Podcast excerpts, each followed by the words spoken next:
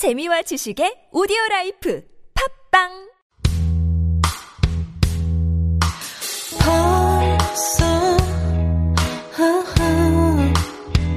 너를 처음 본 계절이 여기 다시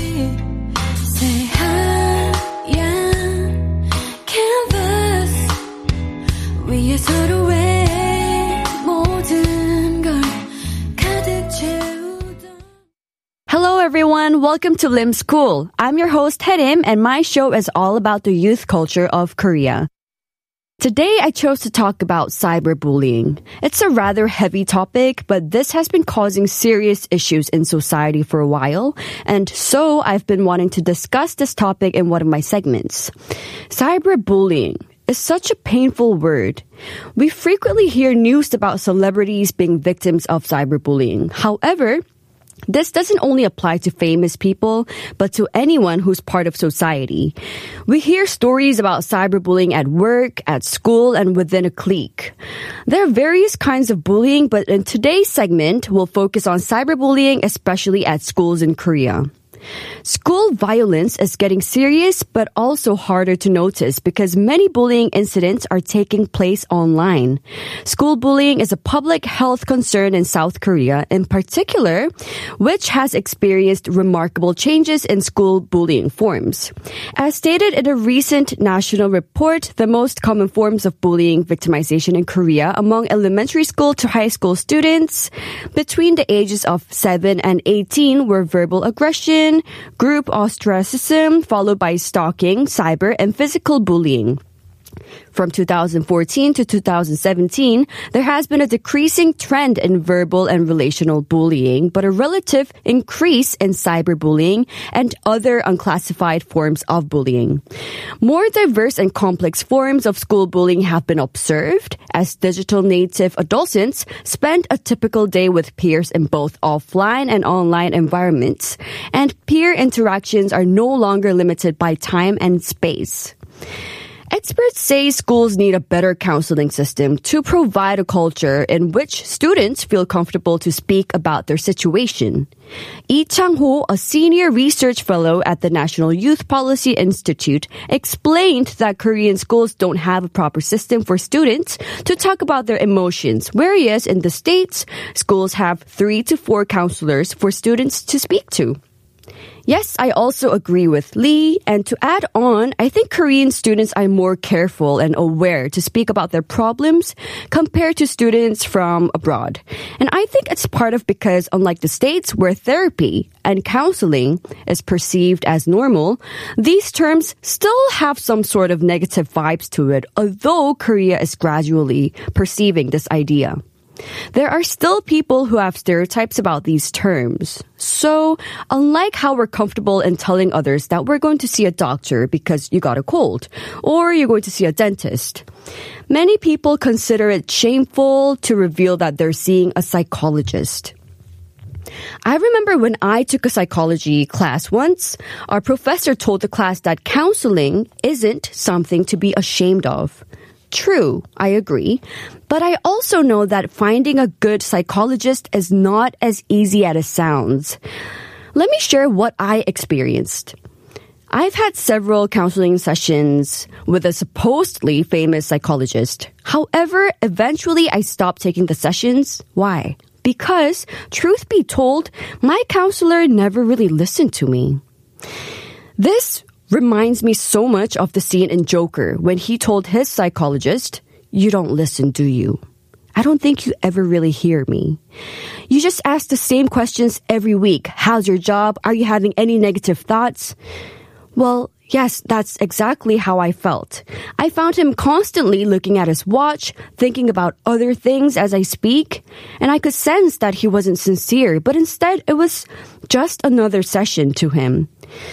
His attitude made me so mad and so upset that I just felt like it was a big waste of money. So I stopped taking the sessions and I'm glad I did. I didn't want to waste my energy speaking to someone who was obviously there just to kill time, or at least I felt like it. So my point is that it's really important to find the right person to speak to. And when you find the right person to talk to, I strongly recommend taking the sessions because just by letting your thoughts out and just by talking to someone who actually listens and cares about you, you can let go of your stress and feel so much better. And going back to our topic, there are short-term effects and long-term effects of bullying for the victim. All kids are different and are likely to exhibit varying behaviors during or after bullying by a peer. With relational aggression on the rise and cyberbullying easier than ever, it should be noted that bullying can be ongoing for long periods of time before students seek help. A UCLA study of 2,300 students in 11 middle schools in Los Angeles found that a high level of bullying was associated with lower grades across three years of middle school.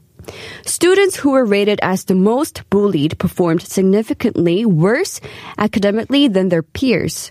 When someone is the victim, they will never forget the pain that they felt. Sometimes one may do it for fun, but that can cause great pain to the other person. So it's essential to be aware when you speak or act. As for me, I've received hate comments when I first had my debut. I still do, but I don't read them anymore. But I have to say that it was indeed painful. I got hateful comments about my appearance, about my weight, and so on. One comment I remember most was when I had released my solo song. Someone said I was digging my own grave. Wow, who would say such thing? I just had to click on it because I was curious as to who would write such nasty comment. And turns out that it was someone I knew back in the old days. Wow. There were just no words to describe how shocked and disappointed I was. I even wrote a research paper on this topic because it is so severe. While doing the research, I found an application called Cyber Violence Vaccine, and this application basically allows users to become the victim of cyberbullying. I recommend this app because users get to experience what it's like to be in the victim's shoes. Because although how hard we try to understand someone, it's different when you actually experience it firsthand. I was actually kind of scared to try out this app at first because who wants to be the victim, right? But I still gave it a try for my research paper. It made me mad at first and I wanted to type back to whoever sent me the message. But sadly, the app only allowed me to receive messages. Well, and I also found a website called Think Before You Type. This is an anti-cyberbullying and positive self-esteem campaign, and I support this campaign.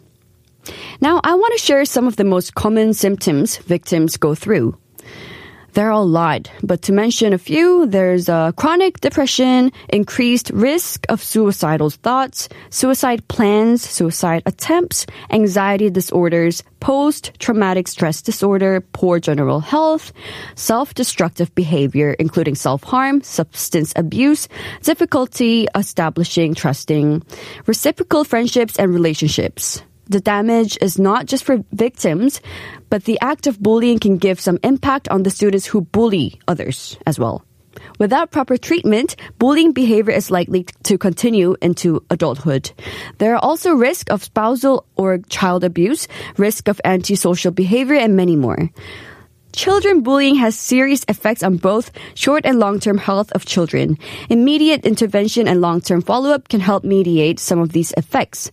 It is imperative that schools, families, and communities work together to understand bullying and its consequences and find ways to decrease and hopefully eradicate bullying both in schools and communities. And here are some ways to prevent it.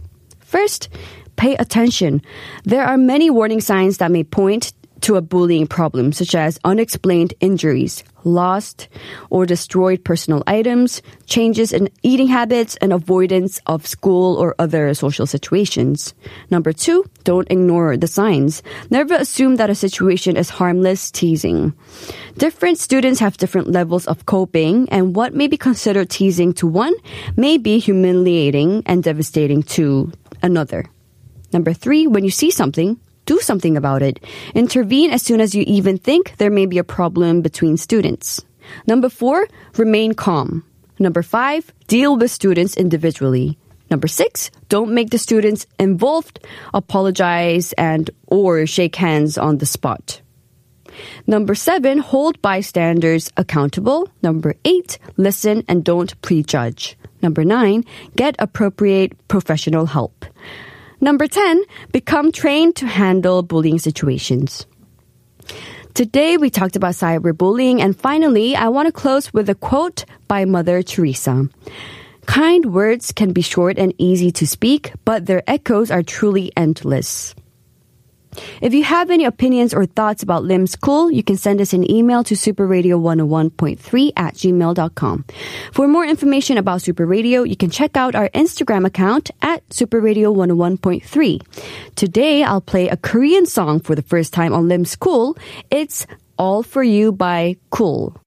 This has been Herim from Super Radio Lim School. Thank you so much for tuning in and have a great day, everyone. See you on Wednesday. Love, Lim.